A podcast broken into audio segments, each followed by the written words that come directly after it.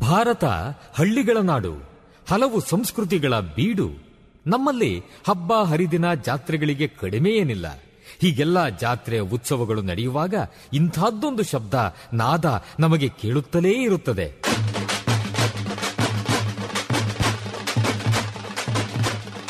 ಒಮ್ಮೊಮ್ಮೆ ಹೊಸ ಉತ್ಸಾಹ ಬಡಿದೆಬ್ಬಿಸುವ ನಾದ ವೈಭವ. ಇದು ತಮಟೆಯ ಸದ್ದು, ಡೊಳ್ಳಿನ ಸದ್ದು. ಇವು ಮೇಳೈಸಿದಾಗ ಒಮ್ಮೆಲೆ ಒಗ್ಗೂಡುತ್ತವೆ ನಮ್ಮ ಮೈಮನಗಳು. ಇದು ಗ್ರಾಮೀಣ ಸಂಸ್ಕೃತಿ. ಇಲ್ಲಿ ಇಲ್ಲ ಯಾವುದೇ ಇತಿಮಿತಿ. ಕಾಲುಗಳು ಕುಣಿಯುತ್ತವೆ, ಹೃದಯ ಸಂಭ್ರಮಿಸುತ್ತದೆ. ಕರ್ನಾಟಕದ ವೈಶಿಷ್ಟ್ಯ, ನಿಮ್ಮ ಸಮುದಾಯ ರೇಡಿಯೋನಲ್ಲಿ ರೇಡಿಯೋ ಆಕ್ಟಿವ್ ತೊಂಬತ್ತು ಪಾಯಿಂಟ್ ನಾಲ್ಕು ಮೆಗಾ ಹರ್ಟ್ಸ್ ಕೇಳಿ ರೇಡಿಯೋ ಆಕ್ಟಿವ್. ಆಗಿ ಆಕ್ಟಿವ್. ಆಕ್ಟಿವ್. ಆಕ್ಟಿವ್. ಬಿತ್ತುವ ಅನುಭವ ದೇವಿಗೆ ಅನುಭವ. ನಿಮ್ಮಿ ಅನುಭವ ಬದುಕಿನ ಅನುಭವ.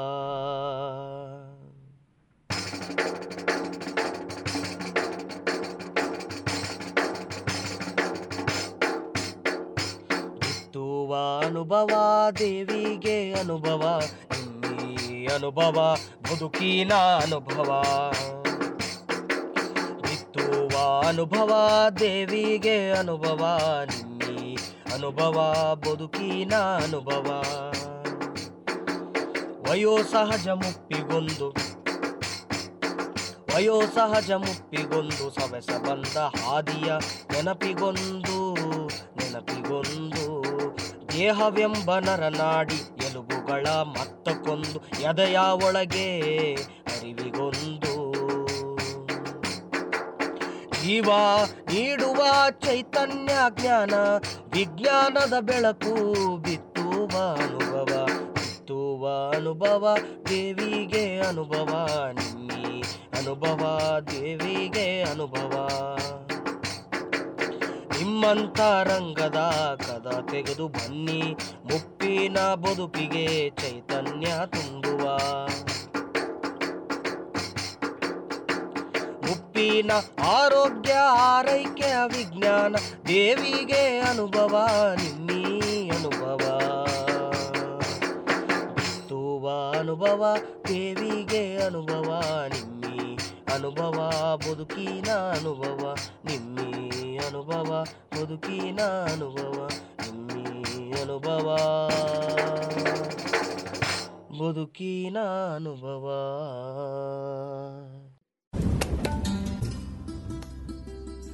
ನಮಸ್ಕಾರ ಕೇಳುಗರೆ, ನೀವು ಕೇಳ್ತಾ ಇದ್ದೀರಿ ತೊಂಬತ್ತು ಚುಕ್ಕಿ ನಾಲ್ಕು ಕಂಪನಾಂಕಗಳ ಸಿಆರ್ ರೇಡಿಯೋ ಆಕ್ಟಿವ್. ಇದು ಬೆಂಗಳೂರಿನ ಮೊಟ್ಟಮೊದಲ ಸಮುದಾಯ ಬಾನುಲಿ ಕೇಂದ್ರ an initiative of the department of media studies Jain deemed to be university ಇವತ್ತಿನ ಅನುಭವ ಕಾರ್ಯಕ್ರಮಕ್ಕೆ ತಮ್ಮೆಲ್ಲರಿಗೂ ಆತ್ಮೀಯ ಆಧಾರದ ಸ್ವಾಗತ. ಕೇಳುಗರೆ, ಅನುಭವ ಕಾರ್ಯಕ್ರಮದ ಪ್ರಾಯೋಜಕರು ವಿಜ್ಞಾನ ಪ್ರಸಾರ ಮತ್ತು ಅಳಗಪ್ಪ ವಿಶ್ವವಿದ್ಯಾನಿಲಯ. Project is conceived by doctor Sridhar maintained by Sai Sudha. ಕೇಳುಗರೆ, ತಮ್ಮೆಲ್ಲರಿಗೂ ತಿಳಿದಿರೋ ಹಾಗೆ ಅನುಭವ ಕಾರ್ಯಕ್ರಮ ಹಿರಿಯ ನಾಗರಿಕರಿಗಾಗಿ ಇರುವಂತಹ ಕಾರ್ಯಕ್ರಮ. ಈ ಕಾರ್ಯಕ್ರಮದಲ್ಲಿ ಹಿರಿಯ ನಾಗರಿಕರೇ ಭಾಗವಹಿಸಿರ್ತಾರೆ.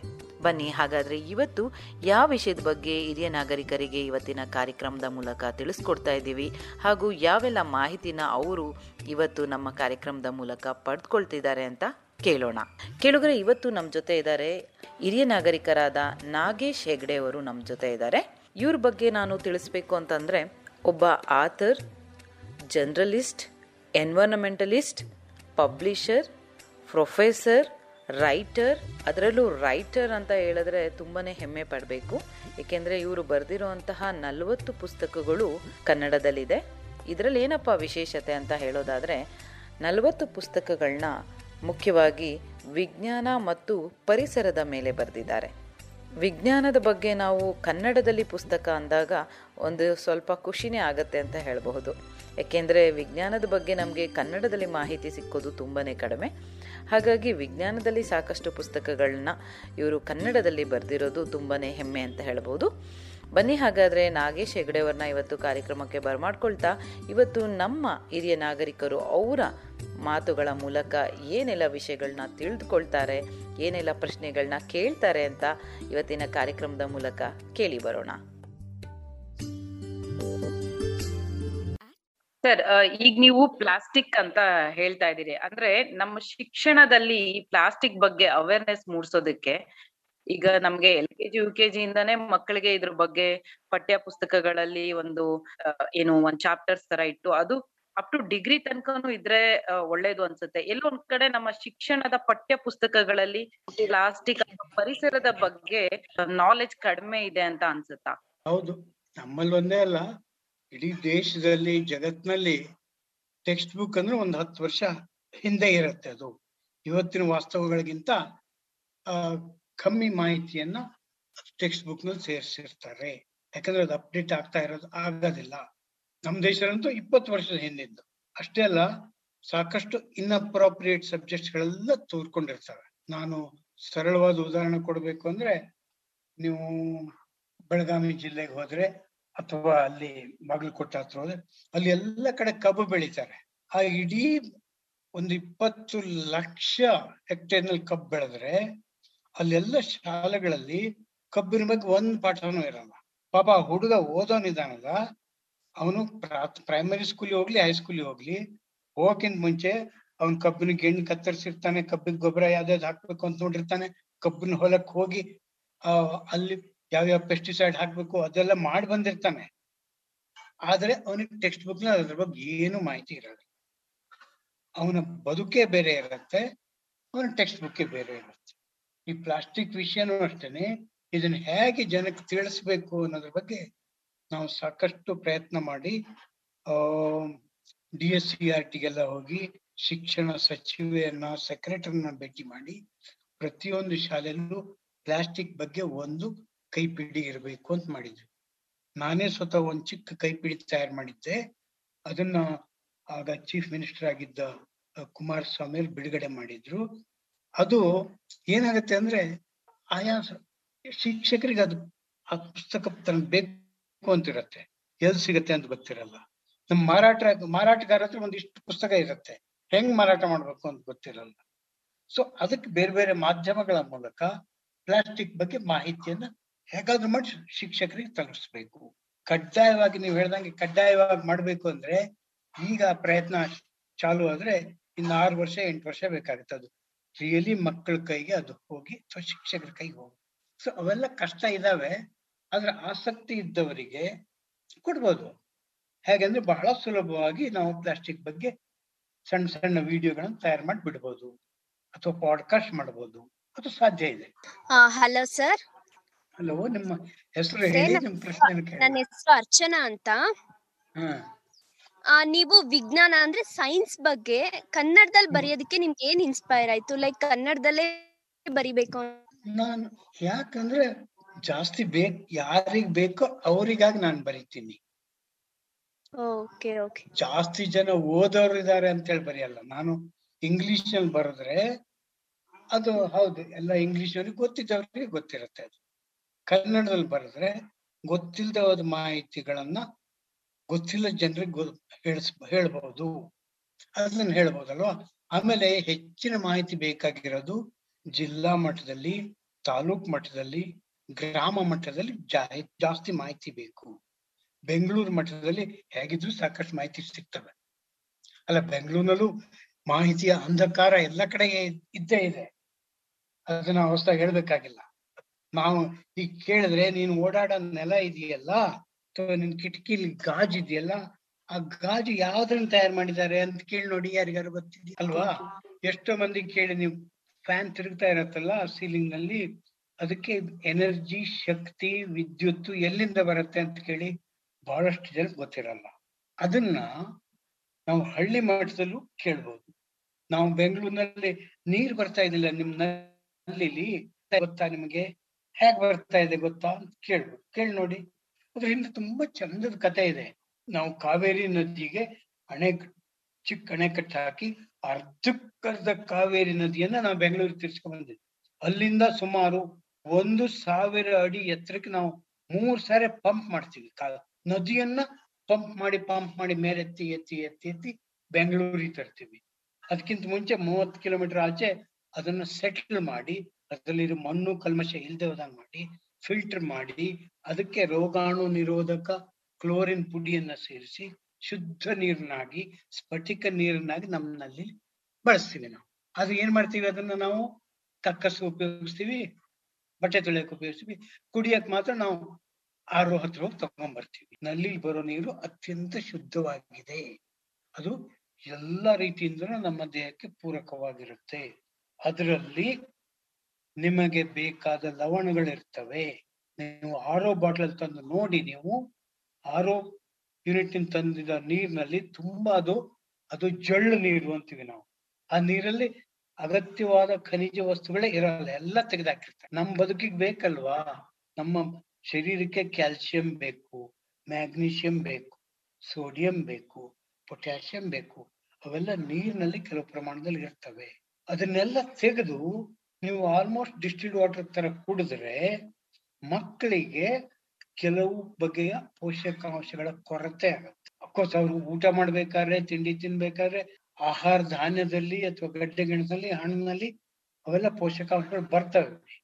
ಆದ್ರೆ ನೀವು ಶಾಲೆಗೆ ಮಗುವನ್ನು ಕಳ್, ಶಾಲೆಗೆ ಕಳಿಸ್ಬೇಕಾದ್ರೆ ಅವರಿಗೆ ಆಲ್ಮೋಸ್ಟ್ ಡಿಸ್ಟಿಲ್ ಡಿಸ್ಟಿಲ್ಡ್ ವಾಟರ್ ಕೊಡ್ತೀವಿ. ತಪ್ಪಲ್ವಾ?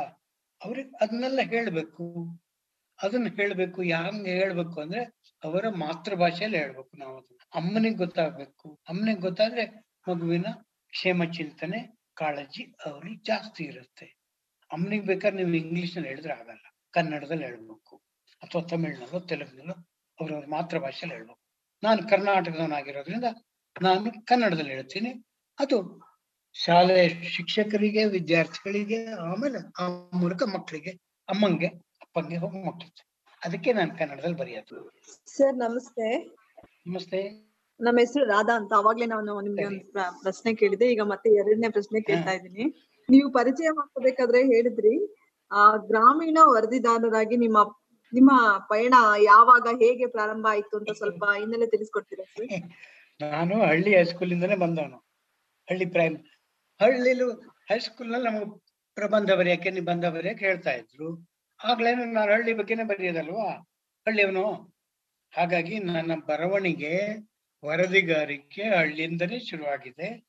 ಆಮೇಲೆ ಕ್ರಮೇಣ ಕ್ರಮೇಣ ನಾನು ದಿಲ್ಲಿಗೆ ಹೋದ್ಮೇಲೆ, ನೈನಿತಾಲಿಗೆ ಹೋದ್ಮೇಲೆ ಅಲ್ಲಿಗೂ ಹಳ್ಳಿಲಿ ಓಡಾಡ್ತಾ ಇದ್ದೆ. ಆಮೇಲೆ ಸಾಕಷ್ಟು ಮಾಹಿತಿ ಬಂದಾಗ ನಾನು ಸುಧಾಕ್ಕೆ ಬರಿತಾ ಇರ್ತಿದ್ದೆ. ಆಗ ಹಳ್ಳಿಯವರ ಪರಿಸ್ಥಿತಿ ಏನಾಗತ್ತೆ? ನೀವು ಸೈಲೆಂಟ್ ವ್ಯಾಲಿ ಅಥವಾ ಕಾಳಿ ನದಿ, ಅಘನಾಶಿನಿ ನದಿಗೆ ಡ್ಯಾಮ್ ಕಟ್ಟಿದರೆ ಯಾರಿಗ್ ಲಾಭ ಆಗತ್ತೆ, ಯಾರಿಗ್ ನಷ್ಟ ಆಗತ್ತೆ ಅಂತ ಹೇಳಿ ಹಳ್ಳಿಯವರಿಗೆ, ಊರ್ನವ್ರಿಗೆ ಹೇಳ್ತಾ ಇದ್ದೆ. ಕೈಗಾ ಅನ್ನುವಲ್ಲಿ ನ್ಯೂಕ್ಲಿಯರ್ ರಿಯಾಕ್ಟರ್ ಬರ್ತಾ ಇದೆ ಅಂತಿದ್ದಾಗ ಯಾರು ಕನ್ನಡದವ್ರಿಗೆ ಗೊತ್ತಿರ್ಲಿಲ್ಲ. ನ್ಯೂಕ್ಲಿಯರ್ ರಿಯಾಕ್ಟರ್ ಅಂದ್ರೆ ಏನು? ಪರಮಾಣು ಅಂದ್ರೆ ಅದು ಬಾಂಬ್ ಮಾಡೋದು ಅಂತ ಅಷ್ಟೇ ಗೊತ್ತಿತ್ತು ಯಾಕಂದ್ರೆ ಕರ್ನಾಟಕದಲ್ಲಿ ನ್ಯೂಕ್ಲಿಯರ್ ರಿಯಾಕ್ಟರ್ ಇರ್ಲಿಲ್ಲ. ಮುಂಬೈಲಿ ತಾರಾಪುರ ಅನ್ನೋಲ್ಲಿತ್ತು ಆಮೇಲೆ ತಮಿಳ್ನಾಡಿನಲ್ಲಿ ಕುಣಂಕುಲಂ ಅನ್ನುವಲ್ಲಿತ್ತು. ಸೊ ಅಲ್ಲಿ ಆಗ ನಾನು ನ್ಯೂಕ್ಲಿಯರ್ ರಿಯಾಕ್ಟರ್ ಇಂದ ಏನೇನ್ ಆಗುತ್ತೆ, ಏನ್ ಫಾಯ್ದೆ ಇದೆ, ಏನು ಹಾನಿ ಇದೆ ಅನ್ನೋದನ್ನೆಲ್ಲ ಬರೀತಾ ಇದ್ದೆ. ಅಲ್ಲಿ ಬರಿಬೇಕಾದ್ರೆ ಸುತ್ತಲಿನ ಊರಿಗೆಲ್ಲ ಹೋಗಿ ಕೇಳ್ತಾ ಇದ್ದೆ. ಆಮೇಲೆ ಕರ್ನಾಟಕ ಸರ್ಕಾರ ಒಂದು ಸಮಿತಿಯನ್ನು ಮಾಡಿ ದೇಶದ ಎಲ್ಲಾ ನ್ಯೂಕ್ಲಿಯರ್ ರಿಯಾಕ್ಟರ್ಗಳನ್ನು ನೋಡ್ಕೊಂಬನ್ನಿ ಅಂತ ಹೇಳಿದ್ರು. ಐದು ತಂಡ ಮಾಡಿದ್ರು. ನಾನು ಆ ತಂಡದಲ್ಲಿದ್ದೆ. ರಾಜಸ್ಥಾನಕ್ಕೆ ಹೋದೆ. ರಾಜಸ್ಥಾನದಲ್ಲಿ ಒಂದು ನ್ಯೂಕ್ಲಿಯರ್ ರಿಯಾಕ್ಟರ್ ಇತ್ತು. ಅಲ್ಲಿ ರಿಯಾಕ್ಟರ್ ಒಳಗೆಲ್ಲ ಕರ್ಕೊಂಡೋಗಿ ತೋರಿಸಿದ್ರು. ಅದು ತೋರಿಸಿದ ನಂತರ ನಾನು ಅವ್ರಿಗೆ ಗೊತ್ತಾಗದೆ ಹೋದಂಗೆ ಕಳ್ಳ ಹಾದಿಲಿ ಸುತ್ತಲಿನ ಹಳ್ಳಿಗೆ ಹೋದೆ. ಅಲ್ಲಿಂದ ಎರಡು ಕಿಲೋಮೀಟರ್ ಮೂರು ಕಿಲೋಮೀಟರ್ ಆಚೆ ತುಂಬಾ ಹಳ್ಳಿಗಳಿದಾವೆ. ಆ ಹಳ್ಳಿಗೆ ಹೋದಾಗ ನನ್ಗೆ ಗೊತ್ತಾಯ್ತು ಯಾವ ಯಾವ ರೀತಿಯ ಕಾಯಿಲೆಗಳು ಅವರಲ್ಲಿ ಇದಾವೆ ಅಂತೇಳಿ. ಎಷ್ಟು ರೀತಿಯ ಗೃಹಿಣಿಯರಿಗೆ ಯಾವ್ಯಾವ ಕಾಯಿಲೆ ಇರತ್ತೆ ಮಕ್ಕಳಿಗೆ ಯಾವ್ಯಾವ ಕಾಯಿಲೆ ಕಾಯಿಲೆ ಇರತ್ತೆ, ಹಿರಿಯರಿಗೆ ತುಂಬಾ ಹಿರಿಯರು ಇರ್ಲೇ ಇಲ್ಲ ಬಿಡಿ. ಅವ್ರನ್ನೆಲ್ಲ ಹೋಗಿ, ಹೋಗ್ತಾ ಇದ್ರು. ಆ ಹಿರಿಯ ನಾಗರಿಕರಿಗೆ ಏನೇನ್ ಕಾಯಿಲೆ ಬರ್ತಾ ಇದೆ ಅದನ್ನೆಲ್ಲ ದಾಖಲೆ ಮಾಡಿ, ಆ, ಡಾಕ್ಟರ್ಗಳನ್ನೆಲ್ಲ ಕೇಳಿ ಅದ್ರ ಬಗ್ಗೆ ಲೇಖನ ಬರದೆ. ಸರ್ಕಾರಕ್ಕೆ ವರದಿ ಕೊಟ್ಟೆ. ಹಾಗೆ ನಾವು ಮಾಡೋ ಪ್ರತಿಯೊಂದು ಕೆಲಸ ಈಗ ಆರೋಗ್ಯದ ಬಗ್ಗೆ ಹೇಳ್ತೀವಿ. ಅಥವಾ ಈಗ ನಾವು ಇಷ್ಟೆಲ್ಲ ಕ್ಷಿಪಣಿಗಳನ್ನ ಹಾರಿಸ್ತೀವಿ ಶ್ರೀಹರಿಕೋಟದಲ್ಲಿ. ಅಲ್ಲಿ ಹೋದಾಗಲೂ ಕೂಡ ನಾನು ಅಲ್ಲಿ ಹೋದಾಗ ಸುತ್ತಲ ಹಳ್ಳಿಗೆಲ್ಲ ಓಡಾಡಿದ್ರೆ ಎಂತ ಎಂತ ಹೊಸ ಹೊಸ ಸಂಗತಿಗಳೆಲ್ಲ ಗೊತ್ತಾಗ್ತವೆ, ಅಲ್ವಾ? ನಾವು ಡೇರಿ ಅಂತ ಹೇಳ್ತೀವಿ. ಇಡೀ ಜಗತ್ತಿನಲ್ಲಿ ನಮ್ಮ ದೇಶದಲ್ಲಿ ಉತ್ಪನ್ನ ಆಗುವಷ್ಟು ಹಾಲು ಜಗತ್ತಿನ ಬೇರೆ ಯಾವ ದೇಶದಲ್ಲೂ ಆಗೋದಿಲ್ಲ. ಹೆಮ್ಮೆ ಇದೆ. ಅದು ನಾವು ಒಂದು ಹಳ್ಳಿಗೆ ಹೋದ್ರೆ ಅಲ್ಲಿ ಡೇರಿ ಪರಿಸ್ಥಿತಿ ನೋಡಿದ್ರೆ ಇದೇ ಚಿತ್ರಣ ಕಾಣುತ್ತೆ. ಹಾಗಾಗಿ ವಾಸ್ತವ ಹಳ್ಳಿ ಅಂದ್ರೆ ಒಂಥರ ಡಾರ್ಕ್ನೆಸ್ ಇದ್ದಂಗೆ. ಅಲ್ಲಿ ಕತ್ತಲಿನಲ್ಲಿ ಏನೇನ್ ನಮಗೇನೇನ್ ಕಾಣುತ್ತೆ ಅನ್ನೋದು, ಅನ್ನೋದನ್ನ ಬೆಂಗಳೂರಿಗೆ ಹೇಳ್ಬೇಕು. ಆಮೇಲೆ ಬೆಂಗಳೂರಿನಲ್ಲಿ ಏನೇನು ಜ್ಞಾನ ದೀವಿಗೆ ಇದೆ, ಅದನ್ನ ತಗೊಂಡೋಗಿ ಹಳ್ಳಿಯವರಿಗೆ ಹೇಳ್ಬೇಕು.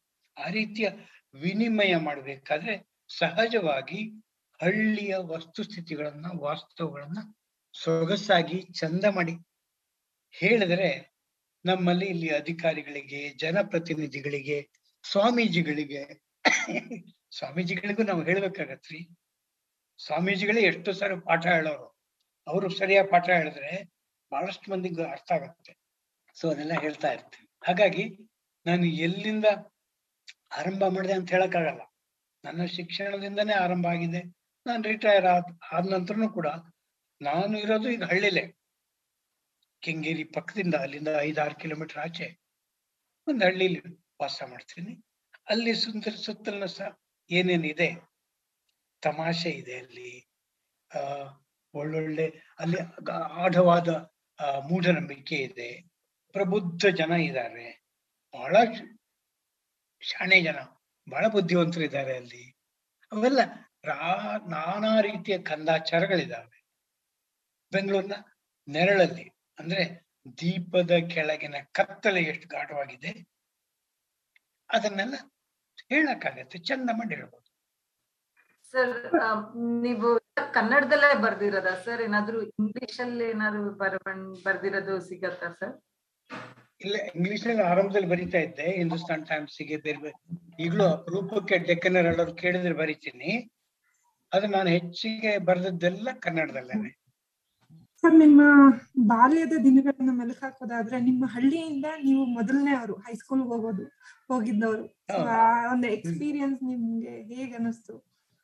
ನಿಮ್ಮ ಬಾಲ್ಯದ ದಿನ ದಿನಗಳು ನಮ್ಮ ಹಳ್ಳಿ ಅಂದ್ರೆ ಹೆಂಗೆ ಗೊತ್ತಾ? ಅಲ್ಲಿ ನಾನು ನಾನು ಚಿಕ್ಕವನಿದ್ದಾಗ ಹೆಲಿಕಾಪ್ಟರ್ ಅಂತ ಬರ್ತಾ ಇತ್ತು ಅಂತ ಕೇಳ್ತಾ ಇದ್ದೆ. ನಾನು ನಾನ್ ದೊಡ್ಡವನಾಗಿ ಹೆಲಿಕಾಪ್ಟರ್ ತರಬೇಕು ನಮ್ಮ ಊರಿಗೆ ಅಂತ. ಆದ್ರೆ ನಮ್ಮ ಊರು ನೀವು ಸುತ್ತ ಮೂರ್ ಕಿಲೋಮೀಟರ್ ಹೋದ್ರೆ ಹೆಲಿಕಾಪ್ಟರ್ ಇಳಿಯಕ್ ಜಾಗನೇ ಇಲ್ಲ ಅಂತ ಅದು ಎಷ್ಟು ಗುಡ್ಡ ಕಣಿವೆ ಗುಡ್ಡ ಕಣಿವೆ, ಪ್ರಪಾತ ಗುಡ್ಡ ಕಣಿವೆ ಅಷ್ಟೇ ಸಪಾಟಾದ ಜಲ, ಜಾಗ ನಮ್ ಕಬಡ್ಡಿ ಆಡಕ್ಕೂ ಬೇಕಾದಷ್ಟು ಸಪಾಟಾದ ಜಾಗ ಅಲ್ಲ ಅಂತ ಅದ್ಭುತವಾದ ನಿಸರ್ಗ ಅಲ್ಲಿ. ನಮ್ಮ ಮನೆಯಿಂದ ಇಳಿಬೇಕಾದ್ರೆ ನಮ್ಮ ಮನೆ ಎದುರಿಗೆ ಹೋಗ್ಬೇಕಾದ್ರೆ ಕನಿಷ್ಠ ನಾನು ಮೂವತ್ತಡಿ, ನಲ್ವತ್ತಡಿ ಕೆಳಗೆ ಇಳಿಬೇಕು. ನಮ್ಮ ಮನೆ ಹಿಂದ್ ಹಿಂಬದಿ ಇರುವಂತ ದೇವಸ್ಥಾನಕ್ಕೆ ಹೋಗ್ಬೇಕಾದ್ರೆ ನಾವು ನೂರೈವತ್ತು ಅಡಿ ಮೇಲೆ ಹತ್ಬೇಕು ಅಂತ ತುಂಬಾ ಸೊಗಸಾದ, ಬೀಭತ್ಸ, ರಮ್ಯವಾದ ಹಳ್ಳಿ ನಾನಿದ್ದೆ. ಹಾಗಾಗಿ ನನಗೆ ನಿಸರ್ಗ ಇಷ್ಟೆಲ್ಲ ಅದ್ಭುತ ಅಂತ ಆಗ ಗೊತ್ತಿರ್ಲಿಲ್ಲ. ಅದ ನಾನು ಯಾವಾಗ ಐ ಐ ಟಿ ಹೋಗ್ಬೇಕು ಅಂತ ಹೇಳಿ ಹುಬ್ಬಳ್ಳಿಯಿಂದ ಟ್ರೈನ್ ಹಿಡಿದು ಹೊಡೆದ್ ಹೊರಟ್ನಲ್ಲ, ಅಲ್ಲಿ ನೋಡಿದ್ರೆ ಒಂದು ಇಡೀ ದಿನ ನಾನು ಟ್ರೈನಲ್ಲಿ ಹೋಗ್ತಾ ಇದ್ರೆ ವಿಶಾಖಪಟ್ಟಣದವರೆಗೂ ಎಲ್ಲೂ ಪ್ರಪಾತನೂ ಇಲ್ಲ, ಗುಡ್ಡನೂ ಇಲ್ಲ. ಸಪಾಟ್ ನೆಲ. ಅರಣ್ಯ ಅಂತೂ ಇಲ್ಲವೇ ಇಲ್ಲ. ನನಗೆ ಆಗ ಗೊತ್ತಾಯ್ತು ಜಗತ್ತು ಬೇರೆ ರೀತಿ ಇರ್ಲಿಕ್ಕೆ ಸಾಧ್ಯ ಇದೆ ಅಂತ. ನನ್ನ ದೃಷ್ಟಿಲಿ ಏನೋ ಚಿಕ್ಕವನಿದ್ದಾಗ ಎಲ್ಲಿ ನೋಡಿದ್ರು ನಿಮ್ಗೆ ಪಕ್ಷಿಗಳು ಕಾಣ್ತವೆ, ಗಿಳಿ ಕಾಣ್ತವೆ, ಕೋಗಿಲೆ ಕಾಣ್ತವೆ. ಬೆಳಗ್ಗೆ ಎದ್ರೆ ನಿಮಗೆ ಅರ್ಸನಕ್ಕಿ ಕೂಗತ್ತೆ, ಎಲ್ಲರೂ ಅಲ್ಲಲ್ಲಿ ಹಾವು ಸಿಗತ್ತೆ ಅಲ್ಲಲ್ಲಿ ರಾತ್ರಿ ಹೊತ್ತು ಕಬ್ಬೆಕ್ಕು ಅಂತ ಜುಮ್ ಅಂತ ಆರೋದು ಬಾವಿಗಳಿರ್ತವೆ ಓಡಾಡಕ್ ಹೋದ್ರೆ. ಬಾಳೆಗೊನೆಯಲ್ಲಿ ಚಂದ ಪುಟ್ಟ ಪುಟ್ಟ ಇಲಿಗಳಿರ್ತವೆ ಹಳ್ಳ ಇರತ್ತೆ ಅಲ್ಲಿ ಹಳ್ಳದಲ್ಲಿ ಚಂದ ಚಂದ ಇರ್ತವೆ. ಹಾಗೆ ಅಂದ್ಕೊಂಡಿದ್ದೆ ಜಗತ್ ಹಾಗಿಲ್ಲ. ಆಗ ನನಗೆ ಗೊತ್ತಾಯ್ತು, ನಾನು ಬದುಕಿ ಬೆಳೆದ ಜಾಗ, ನನ್ನ ಬಾಲ್ಯದ ಜಾಗ ಎಷ್ಟು ಸಮೃದ್ಧ, ಎಷ್ಟು ಅಪರೂಪ ಅನ್ನೋದು ಗೊತ್ತಾಯ್ತು. ಅಲ್ಲಿದ್ದವ್ರಿಗೆ ಗೊತ್ತಿರಲ್ಲ ಇದು. ಅಥವಾ ನೀವು ಬುಲಂದ್ಶಹರಕ್ಕೋ ಅಥವಾ ನೀವು ಕಲಬುರ್ಗಿಗೋ ಹೋದ್ರು ಅವ್ರಿಗೂ ಗೊತ್ತಿರಲ್ಲ. ಜಗತ್ತಿಗೆ ಬೇರೆ ರೀತಿ ಇರಕ್ ಸಾಧ್ಯ ಇದೆ ಅಂತ. ಯಾರು ಈ ಜಗತ್ತನ್ನು ನೋಡಿರ್ತಾರೋ ಆ- ಜಗತ್ತನ್ನು ಅವರಿಗೆ ಸಹಜವಾಗಿ ಅನುಭವಗಳ ಸಮೃದ್ಧಿ ಇರುತ್ತೆ ಹ್ಮ್? ನಾನು ನನ್ನ ಅದೃಷ್ಟ ಚೆನ್ನಾಗಿತ್ತು. ನಾನು ಓದ್ಬೇಕಾದ್ರೆ ಭೂವಿಜ್ಞಾನವನ್ನೇ ಆಯ್ಕೆ ಮಾಡ್ಕೊಂಡೆ. ಹಾಗಾಗಿ ಖರಗ್ಪುರ ಐ ಐ ಟಿ ಹೋದಾಗ ಅಲ್ಲಿಂದ ನಮಗೆ ಟ್ರೈನಿಂಗಿಗೆ ಅಂತೇಳಿ ಅತ್ಯಂತ ಆಳವಾದ ಗಣಿ ಕಳಿಸ್ತಿದ್ರು. ಅತ್ಯಂತ ಎತ್ತರದ ಅದುರಿನ ಬೆಟ್ಟಕ್ಕೆ ಕಳಿಸ್ತಿದ್ರು. ಅತ್ಯಂತ ಹೋಗ್- ಹೋಗ್ತಿದ್ವಿ. ನಾನು ಆಮೇಲೆ ನಾನು ಎಂ ಫಿಲ್ ಮಾಡಬೇಕಾದ್ರೆ, ಆ, ಹಡಗಿನಲ್ಲಿ ಅಥವಾ ದೋಣಿಯಲ್ಲಿ ದೂರದ ದೂರದವರೆಗೆ ಹೋಗ್ತಾ ಇದ್ದೆ ನಾನು ಚಿಲ್ಕಾ ಸರೋವರದಲ್ಲಿ ಹಾಗಾಗಿ ಕಡಲಿನ ಆಳದಲ್ಲಿ ಏನೇನ್ ಇರ್ತವೆ? ಭೂಗರ್ಭದಲ್ಲಿ ಏನೇನ್ ಇರ್ತವೆ? ಆಕಾಶದಲ್ಲಿ ಏನೇನ್ ಇರ್ತವೆ? ಹಿಮಾಲಯದ ತುದಿಯಲ್ಲಿ ಏನೇನಿರುತ್ತೆ ಅದೆಲ್ಲ ಅಂದ್ರೆ ಅಷ್ಟು ಸಮೃದ್ಧ ಅನುಭವಗಳಾದರೆ ಅದನ್ನ ಅಷ್ಟೇ ಸೊಗಸಾಗಿ, ರಂಜನೀಯವಾಗಿ ಹೇಳುವಂತ ಕಲೆಯನ್ನ ನೀವು ಸಿದ್ಧಿಸಿಕೊಂಡ್ರೆ you can become a very good teacher or very good writer ಅನುಭವಗಳನ್ನ ಸೊಗಸಾದ ಮಾತುಗಳನ್ನ ಹೇಳುವಷ್ಟು ಇರಬೇಕು. ನಾನು ಚಿಕ್ಕಂದಿನಿದ್ದಾಗ ಅಂತ ಕುಗ್ರಾಮದಲ್ಲಿ ಇದ್ದೀನಿ ಅಂತ ಹೇಳಿದ್ನಲ್ಲ, ಆದ್ರೆ ಅಲ್ಲಿ ಲೈಬ್ರರಿ ಇತ್ತು. ಚಿಕ್ಕ ಲೈಬ್ರರಿ ಒಂದೂರ ಐವತ್ತು ಪುಸ್ತಕನೂ ಇತ್ತು ಆದ್ರೆ ಅಲ್ಲಿಗೆ ಚಂದಮಾಮ ಬರ್ತಾ ಇತ್ತು. ಅಪರೂಪದಲ್ಲಿ ನನಗೆ ಎನ್ ನರಸಿಂಹಯ್ಯ ಅಂತ ಡಿಟೆಕ್ಟಿವ್ ಕಾದಂಬರಿ ಬರೆಯೋರು ಎಷ್ಟು ಚೆನ್ನಾಗಿ ಬರೀತಿದ್ರು ಗೊತ್ತಾ? ಇವತ್ತು ನೀವು ಹಿರಿಯರನ್ನ ಕೇಳಿ ನೀವು ಯಾವ ಪುಸ್ತಕದಿಂದ ನಿಮ್ಮ ಸಾಹಿತ್ಯದ ಓದನ್ನ ಆರಂಭ ಮಾಡಿದ್ರಿ ಅಂದ್ರೆ ಬಹಳಷ್ಟು ಜನ ಎನ್ ನರಸಿಂಹಯ್ಯನವರ ಕಾದಂಬರಿ ಓದೇ ದೊಡ್ಡ ಕನ್ನಡ ಸಾಹಿತ್ಯ ಲೋಕಕ್ಕೆ ಬಂದ್ವಿ ಅಂತ. ಆಗ ಅಷ್ಟೇ ಅಷ್ಟೇ ರೋಚಕವಾಗಿ ಬರೀಲಿಕ್ಕೆ ತರಾಸು ಅಂತಿದ್ರು ಕೃಷ್ಣರಾಯರು ಅಂತಿದ್ರು. ಅವರೆಲ್ಲ ಬರಿ ಬಸವರಾಜ ಕಟ್ಟಿಮನಿ ಅಂತಿದ್ರು. ಅವ್ರದ್ದೆಲ್ಲ ಓದ್ಕೊಂಡು ಆ ರೋಚಕತೆ, ಅಂದ್ರೆ ನಾವು ಗ್ರಾಮದಲ್ಲಿದ್ದಾಗ ಅವರು ಅನಕೃಷ್ಣರಾಯರು ಬರೆಯೋದೆಲ್ಲ ಬೆಂಗಳೂರಿನ ಬಗ್ಗೆನೆ ಬರೆಯೋದು. ನನಗಾಗ ಬೆಂಗಳೂರು ಅನ್ನೋದೊಂದು ಸ್ವರ್ಗ ಅಂತ ಅನಿಸ್ತಾ ಇತ್ತು. ಇಲ್ಲಿಯ ಸಮಾಜದ ಬಗ್ಗೆ ತಿಳ್ಕೋಬೇಕು ಸೊ ಅದೆಲ್ಲ, ಆಮೇಲೆ ಚಂದಮಾಮ. ಚಂದಮಾಮ ಹೆಚ್ಚಾಗಿ ಪೌರಾಣಿಕ ಕಥೆಗಳನ್ನ, ಜಾನಪದ ಕಥೆಗಳನ್ನ ತುಂಬಾ ರಮ್ಯವಾಗಿ ಹೇಳ್ತಾ ಇತ್ತು. ಚಿತ್ರಗಳ ಸಮೇತ. ವರ್ಣ ಚಿತ್ರಗಳ ಸಮೇತ ಚಿತ್ರ ಬರೀತಿದ್ದೆ. ಚಂದ ಚಿತ್ರ ಬರೀತಿದ್ದೆ ನಾನು. ಆಮೇಲೆ ಅಲ್ಲಿ ಯಕ್ಷಗಾನ ಇತ್ತು ನಮ್ಮೂರಲ್ಲಿ. ತಾಳಮದ್ದಲೆ ತಾಳಮದ್ದಲೆ ಅಂತ ನಿಮ್ಮಲ್ಲಿ ಕೆಲವರು ಕೇಳಿರ್ಬೋದು. ಅದು, ಆ, ಈಗ ನಾವು ಹೇಗೆ, ಚಿತ್ರ ಇಲ್ದೇನೆ ನಾವು ಕೇವಲ ಮಾತಿನ ಮೂಲಕ ಪಾಡ್ಕಾಸ್ಟ್ ಮಾಡ್ತೀವಲ್ಲ, ಹಾಗೇನೆ, ಯಕ್ಷಗಾನನೇ ಅದು, ಆದ್ರೆ ವೇಷ ಇರಲ್ಲ, ಭೂಷಣ ಇರಲ್ಲ, ಕುಣಿತ ಇರಲ್ಲ, ಕೂತ್ಕೊಂಡು ಬೈಠಕ್ ಮಾಡ್ಕೊಂಡು ಇಮ್ಯಾಜಿನರಿಯಲ್ಲಿ ದುರ್ಯೋಧನ ಬರ್ತಾನೆ, ಭೀಮ ಬರ್ತಾನೆ. ಬರ್ತಾನೆ ಅಂದ್ರೆ? ಕೂತ್ಕೊಂಡೇ ಇರ್ತಾನೆ. ಆದ್ರೆ ಅವನು ಎಲ್ಲೆಲ್ಲೋ ಭೀಮ ಅಂತೇಳಿ ಎತ್ತಿ ಕೂಗ್ತಾನೆ. ಆಮೇಲೆ ಅವನಿಗೆ ಕೇಳ್ತಾನೆ ತನಗೇನೇನು ಇನ್ಸಲ್ಟ್ ಆಯ್ತು ಅಂತ ಹೇಳಿ ಧರ್ಮರಾಜನನ್ನ ದುರ್ಯೋಧನ ನೀರಿನಿಂದ ಬೇ, ಬಾ ಮೇಲೆ ಅಂತೇಳಿ ಎದ್ದು ಬಾ ಅಂತೇಳಿ ಹಂಗಿಸ್ತಾನೆ. ಅದೆಲ್ಲ ಒಂದು ಬೈಠಕ್ನಲ್ಲಿ, ಒಂದು ವೇದಿಕೆಯಲ್ಲಿ ಕೂತ್ಕೊಂಡು ಅಲ್ಲಿ ಚಂಡೆ ಇರತ್ತೆ, ಮೃದಂಗ ಇರತ್ತೆ, ತಾಳ ಇರತ್ತೆ ಭಾಗವತ ಅಂತ ಒಂದು ಅದ್ಭುತವಾದ ಸೊಗಸಿನ ಇಮ್ಯಾಜಿನರಿ ಲೋಕವನ್ನ, ಕಾಲ್ಪನಿಕವನ್ನ ಲೋಕ ಸೃಷ್ಟಿಯಾಗತ್ತೆ. ಕಲ್ಪನೆಯನ್ನ ಹೇಗೆ ನಾವು ಸೃಷ್ಟಿ ಮಾಡ್ಕೋಬಹುದು, ಅದರಲ್ಲಿ ರಮ್ಯತೆಯನ್ನ, ನವರಸವನ್ನ, ಅಂದ್ರೆ ನಿಮ್ಗೆ ಗೊತ್ತಲ್ಲ, ಅದ್ಭುತ ರಸ, ಶೃಂಗಾರ ರಸ, ಹಾಸ್ಯ ರಸ, ರೌದ್ರ ರಸ, ಇವೆಲ್ಲ ಇರ್ತಾವಲ್ಲ, ಅಷ್ಟು ರಸಗಳನ್ನ ನಾವು ಮಾತಿನ ಮೂಲಕ ಕಟ್ಕೊಡೋದು ಹೇಗೆ? ಕ್ರಮೇಣ ಅಕ್ಷರದ ಮೂಲಕ ಕಟ್ಕೊಡೋದು ಹೇಗೆ? ಅದನ್ನ ನಾನು ಬಾಲ್ಯದಲ್ಲಿ, ಹೈಸ್ಕೂಲ್ನಲ್ಲಿ, ತುಸುಮಟ್ಟಿ ಕಾಲೇಜ್ನಲ್ಲಿ ಅದನ್ನೆಲ್ಲ ಪ್ರಾಕ್ಟೀಸ್ ಮಾಡ್ತಾ ಇದ್ದೆ. ಹಾಗಾಗಿ ನನಗೆ ಹ್ಮ್ ಆ ರಮ್ಯತೆ ಎಲ್ಲ ಸಹಜವಾಗಿ ಬಂದ ಸರ್ ಈಗ ನೀವು ಹೇಳ್ತಾ ಇದ್ರಿ ಈ ಒಂದು ಬರವಣಿಗೆ ಬಗ್ಗೆ ಇದ್ರ ಬಗ್ಗೆ. ಆಸ್ ಎ ರೈಟರ್ ಆಗಿ ಇವತ್ ನಾವು ಕೇಳಬಹುದು ಮಕ್ಕಳನ್ನ ಕೇಳಲಿ ಅಥವಾ ಅಡಲ್ಟ್ ಯಾರನ್ನಾದ್ರೂ ಕೇಳಿದ್ರೆ ಅಯ್ಯೋ ಮಾಹಿತಿ ಇವತ್ತು ಫೋನ್ ಅಲ್ಲೇ ಇದೆ. ನಮ್ಗೆ ಏನ್ ಬೇಕು ಫೋನ್ ಅಲ್ಲಿ ಟೈಪ್ ಮಾಡಿದ್ರೆ ನಮ್ಗೆ ಸಿಗುತ್ತೆ. ಹಾಗಾಗಿ ಈ ಓದೋ ಅಭ್ಯಾಸ ಏನಕ್ಕೆ? ಪುಸ್ತಕಗಳು ಇಟ್ಕೊಂಡು ಓದೋದು ಅದನ್ನ ತಲೆಯಲ್ಲಿ ಇಟ್ಕೊಳೋದು ಯಾಕೆ? ಅಂದ್ರೆ ಎಲ್ಲೋ ಒಂದ್ ಕಡೆ ಓದುವಂತಹ ಅಭ್ಯಾಸ ಹವ್ಯಾಸ ಕಡಿಮೆ ಆಗ್ತಾ ಇದೆ ಅಂತ ಅನ್ಸ್ತಿದೆ. ಹಾಗಾಗಿ ಆ ತರ ಬುಕ್ ಅಲ್ಲಿ ಓದೋದಕ್ಕೂ ಮತ್ತೆ ಈ ತರ ಫೋನ್ ಅಲ್ಲಿ ಅದ್ರ ಬಗ್ಗೆ ಮಾಹಿತಿ ಪಡ್ಕೊಂಡು ಓದೋದಕ್ಕೂ ಏನ್ ಡಿಫ್ರೆನ್ಸ್ ಅಂತ ಹೇಳ್ಬಹುದು? ನಾನೀಗ ಹೇಳಿದ್ನಲ್ಲ ಓದಿನಲ್ಲಿ ನಿಮಗೆ ಸಾಕಷ್ಟು ಕಲ್ಪನೆಗೆ ಅವಕಾಶ ಇದೆ. ಚಿತ್ರದಲ್ಲಿ ಹಾಗಿರಲ್ಲ, ಚಿತ್ರ ಫಿಕ್ಸ್ ಈಗ ನಾನು ಒಂದು ಉದಾಹರಣೆ ಹೇಳ್ತೀನಿ. ಹನುಮಂತ ಲಂಕೆಗೆ ಹಾರ್ದ. ಅದನ್ನ ನೀವು ಪಿಕ್ಚರ್ ತೋರಿಸ್ಬೋದು ವಿಡಿಯೋದಲ್ಲಿ ತೋರಿಸ್ಬೋದು. ಆದ್ರೆ ಅದನ್ನ ಬರಿಬೇಕಾದ್ರೆ ಅವನು ಹೇಗೆ ಮೊಯೇರು ಪರ್ವತದ ಮೇಲೆ ನಿಂತುಕೊಂಡು ಅವನು ಎಷ್ಟು ಜೋರಾಗಿ ನೆಲ ಒದ್ದು ಮೇಲ್ ಜಿಗದ ಅಂದ್ರೆ ಇಡೀ ಪರ್ವತದಿಂದ ಎಲ್ಲ ಹೂಗಳು ಚೆಲ್ಲಿ ಚೆಲ್ಲಿ ಚೆಲ್ಲಿ ಸಮುದ್ರ ತುಂಬಾ ಹೂವಿನ ಹಾಸಿಗೆ ಆಯ್ತು ಅಂತ ಹೇಳ್ಬೇಕಾದ್ರೆ, ಆಮೇಲೆ ಆತ ಎಷ್ಟು ಎತ್ತರಕ್ಕೆ ಬೆಳೆದ ಬೆಳೆದ ಬೆಳೆದ ಬೆಳೆದ ಅಂದ್ರೆ ಲಂಕಿಣಿಯನ್ನ ನೋಡಿದ ತಕ್ಷಣ ಅವನು ಚುಯ್ ಅಂತ ತೀರ ಚಿಕ್ಕವನಾಗಿ ಲಂಕಿಣಿಯ ಕೈ ಮೇಲೆ ಕೂತ್ಕೊಂಡ ಅಂತ ಹೇಳೋದನ್ನ ನೀವು ಸ್ಥಿರ ಚಿತ್ರದಲ್ಲಿ ಹೇಳಕ್ ಸಾಧ್ಯ ಇಲ್ಲ. ವಿಡಿಯೋದಲ್ಲಿ ಹೇಳ್ತಾರೆ, ನಾನು ಎಷ್ಟೋ ನೋಡಿದೀನಿ, ಬಕಾಸುರ ಮರ ಎತ್ತದ ಅಂತೇಳಿ ತೋರಿಸ್ತಾರೆ. ಅವನು ಎತ್ತಿದಿಷ್ಟು ಚಿಕ್ಕದು ಅಂತ ಗೊತ್ತಾಗತ್ತೆ. ಬಂಡೆ ಎದ್ದ ಅದು ಟೊಳ್ಳು ಅಂತ ಗೊತ್ತಿರುತ್ತೆ ನಮ್ಗೆ.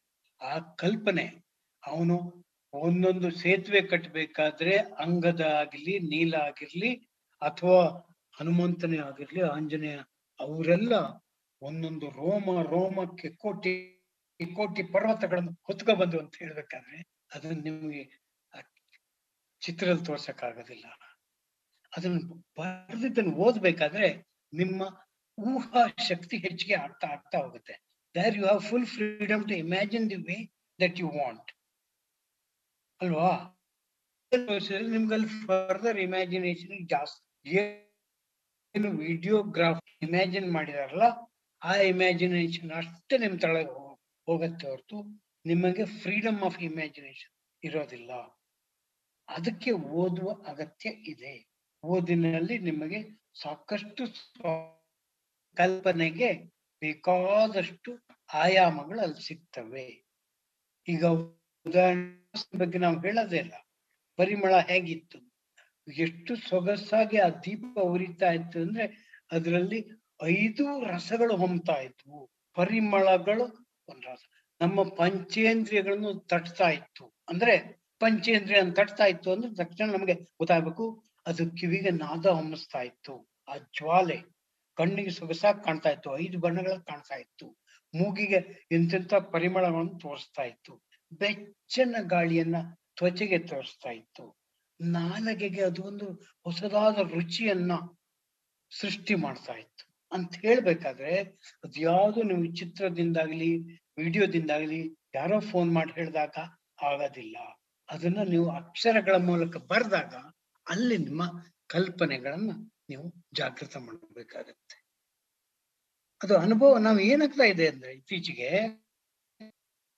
ಬಿಟ್ಟಿದೀವಿ ಎಷ್ಟು ಶಕ್ತಿ ಇದೆ ಗೊತ್ತಾ? ನೀವು ಹಿಂದಿನ ಕಾಲದಲ್ಲಿ ಊಹಿಸ್ಕೊಳ್ಳಿ, ಹಿಂದಿನ ಕಾಲದಲ್ಲಿ ಈಗಲೂ ಕೂಡ ನೀವು ಬಿ ಆರ್ ಎಲ್ಸ್ನಲ್ಲಿ ಅಲ್ಲೇನೋ ದಟ್ಟ ಅಡವಿಯಲ್ಲಿ ಒಂದು ಕೊಳ ಇದೆ ಅಂದ್ಕೊಳ್ಳಿ.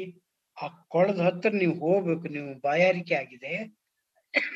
ಅದು ಹೆಜ್ಜೆ ಹಾಕಿ ಹೋಗ್ತಾ ಇರ್ಬೇಕಾದ್ರೆ ನಿಮ್ಮ ಐದು ಇಂದ್ರಿಯಗಳು ತುಂಬಾ ಜಾಗೃತವಾಗಿರ್ಬೇಕಾಗತ್ತೆ ಕಿವಿ ತುಂಬಾ ಚುರುಕಾಗ್ಬೇಕಾಗತ್ತೆ. ಅಲ್ಲಿ ಪಕ್ಕದಲ್ಲಿ ಪೊದೆಯಲ್ಲಿ ಹಾವು ಇದೆಯೋ, ಹುಲಿ ಇದೆಯೋ, ಆನೆ ಇದೆಯೋ ನಿಮ್ಗೆ ಗೊತ್ತಿರಲ್ಲ.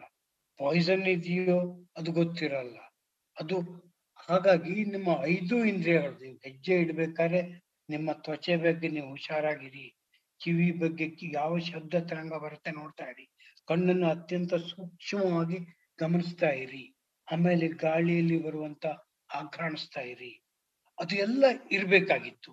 ಬಾಡಿ ಅದರಿಂದನೇ ವಿಕಾಸ ಆಗಿದ್ದು, ಆ ಎಲ್ಲವನ್ನ ನೀವು, ಎಲ್ಲ ಜ್ಞಾನ ಗ್ರಂಥಿಗಳನ್ನ ನೀವು ಉದ್ರೇಕಿಸಿಕೊಂಡು ಬದುಕಬೇಕಿತ್ತು ನಿಸರ್ಗದಲ್ಲಿ. ಈಗ ಈಗ ನೀವು ಅದು ಏನು ಅಗತ್ಯ ಇಲ್ಲ. ನಿಮ್ಮ ಮಗು ವಿಡಿಯೋದಲ್ಲಿ ಏನು ನೋಡ್ತಾ ಇದೆ ಅಂದ್ರೆ, ಪಕ್ಕದಲ್ಲಿ ಅಮ್ಮ ಕರೆದ್ರೆ ಕೇಳೋದಿಲ್ಲ. ಕಾಲ್ ಬೆಲ್ ಬಂದ್ರೆ ಕೇಳಲ್ಲ. ಅಮ್ಮ ಒಗ್ಗರಣೆ ಹಾಕಿದ್ದು ಹಾಕಿದ್ ಗೊತ್ತಾಗಲ್ಲ ಮಗುವಿಗೆ. ಚಾಕ್ಲೇಟ್ ರ್ಯಾಪರ್ ಅಲ್ಲಿ ಹೋಗ್ತಾ ಇದ್ದಾರೆ ಓಪನ್ ಆಗ್ತಾ ಇದ್ರೆ ಗೊತ್ತಾಗ್ಬೋದು. ಅವ್ರ ರ್ಯಾಪರ್ ಹೋಗ್ತಾ ಇದ್ದಾರೆ. ಏನೋ ಬರುತ್ತೆ. ಬಹಳಷ್ಟು ನಾವು ಮರೀತಾ ಇದ್ದೀವಿ ಕ್ರಮೇಣ. ನಮ್ಮ ಏಕಾಗ್ರತೆ ಅನ್ನೋದು ಅಲ್ಲಿ ಏಕಾಗ್ರತೆನೂ ಇರೋದಿಲ್ಲ. ಯಾಕಂದ್ರೆ ಪ್ರತಿ ಮೂರ್, ಮೂರು ನಿಮಿಷಕ್ಕೆ ನೀವು ಚಾನೆಲ್ ಚೇಂಜ್ ಮಾಡುವಂತ ಹ್ಯಾಬಿಟ್ ಬಂದ್ಬಿಟ್ಟಿದೆ ಈಗ.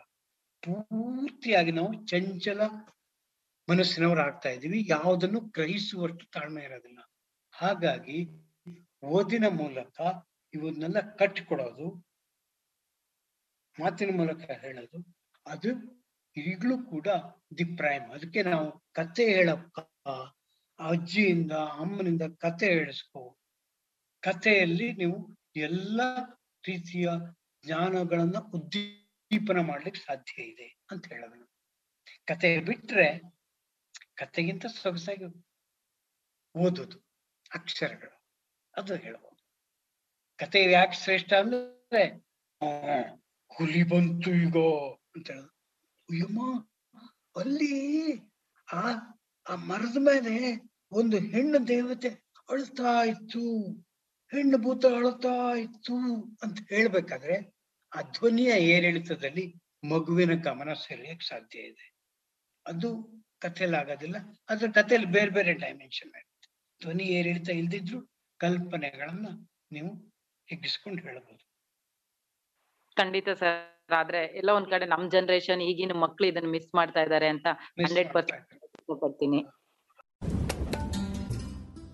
ಕೇಳುಗರೆ, ಕೇಳಿದ್ರಲ್ಲ, ಇಲ್ಲಿ ತನಕ ನಮ್ಮ ಜೊತೆ ನಾಗೇಶ್ ಹೆಗ್ಡೆ ಅವರು ಇದ್ರು. ಖಂಡಿತ ಅವರು ನಡೆದು ಬಂದಂತಹ ಆದಿಯ ಬಗ್ಗೆ ಹೇಳ್ತಾ, ಹಾಗೆ ಇವತ್ತಿನ ಪರಿಸರದ ಬಗ್ಗೆ ಎಷ್ಟು ಕಾಳಜಿ ವಹಿಸಬೇಕು ಮತ್ತು ವಿಜ್ಞಾನ ಯಾಕೆ ನಮಗೆ ಮುಖ್ಯ, ಇನ್ನು ಅನೇಕ ವಿಷಯಗಳನ್ನ ನಮ್ಮ ಕಾರ್ಯಕ್ರಮದ ಮೂಲಕ ತಿಳಿಸ್ಕೊಟ್ರು. ಖಂಡಿತ ಮತ್ತೊಮ್ಮೆ ನಾಗೇಶ್ ಹೆಗ್ಡೆ ಅವರಿಗೆ ಕಾರ್ಯಕ್ರಮದಲ್ಲಿ ಧನ್ಯವಾದಗಳನ್ನ ಹೇಳ್ತಾ, ಕೇಳುಗರೆ, ಈ ಕಾರ್ಯಕ್ರಮ ತಮ್ಮೆಲ್ಲರಿಗೂ ಇಷ್ಟ ಆಗಿದೆ ಅಂತ ನಾನು ಭಾವಿಸ್ತಾ, ಮುಂದಿನ ಕಾರ್ಯಕ್ರಮದಲ್ಲಿ ನಿಮ್ಮನ್ನು ಭೇಟಿ ಮಾಡೋಣ. ಹಾಗೆ ಈ ಕಾರ್ಯಕ್ರಮದ ಬಗ್ಗೆ ನಿಮ್ಮ ಅನಿಸಿಕೆ ಅಭಿಪ್ರಾಯಗಳಿದ್ದಲ್ಲಿ ನಮಗೆ ತಿಳಿಸಬಹುದು. ನಮ್ಮ ಮೇಲ್ ಐ ಡಿ ಈ ರೀತಿ ಇದೆ.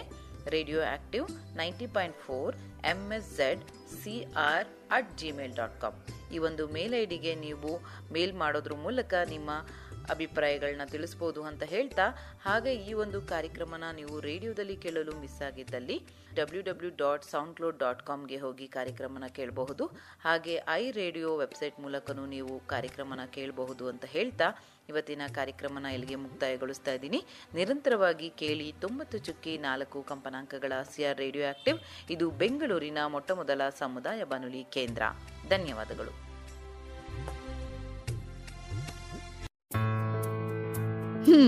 ಊಟ ಅಂದ್ರೆ ಬರೀ ಉಪ್ಪಿನಕಾಯಿ ಅಲ್ಲ ಉಪ್ಪಿನಕಾಯಿ ಊಟದ ಜೊತೆಗ್ ಮಾತ್ರ. ಹಾಗೇನೆ ರೇಡಿಯೋ ಕಾರ್ಯಕ್ರಮಗಳಲ್ಲಿ ಮನರಂಜನೆ ಮುಖ್ಯ ಅಲ್ಲ. ಮನರಂಜನೆಯೊಂದಿಗೆ ವಿಚಾರಪೂರ್ಣ ಕಾರ್ಯಕ್ರಮಗಳು ಅಗತ್ಯ. ಇದರಿಂದಾಗಿ ಸಮುದಾಯದ ಹಿತ ಕಾಯಲು ಸಮುದಾಯದ ಗುರಿ ತೋರಲು ರೇಡಿಯೋ ಆಕ್ಟಿವ್ ವಾಹಿನಿ ಪ್ರಸಾರವಾಗುತ್ತಿದೆ. ಪರಿಸರ ಶಿಕ್ಷಣ ಭಾಷಣ ಸಂದರ್ಶನ ಮಾಹಿತಿಪೂರ್ಣ ವಿಚಾರಗಳ ಈ ರೇಡಿಯೋ ವಾಹಿನಿ ಪ್ರತಿಯೊಬ್ಬರ ಆತ್ಮೀಯ ಮಿತ್ರ ಕಷ್ಟಕಾಲದ ಸಹಾಯಕ ಇಷ್ಟ ವಿಚಾರಗಳ ಪ್ರಚೋದಕ ಸಮುದಾಯದ ಹಿತಚಿಂತಕ ತಪ್ಪದೆ ಕೇಳಿ ತೊಂಬತ್ತು ಪಾಯಿಂಟ್ ನಾಲ್ಕು ತರಂಗಾಂತರದಲ್ಲಿ ರೇಡಿಯೋ ಆಕ್ಟಿವ್. ಕೇಳಿ ರೇಡಿಯೋ ಆಕ್ಟಿವ್. ಆಗಿ ಆಕ್ಟಿವ್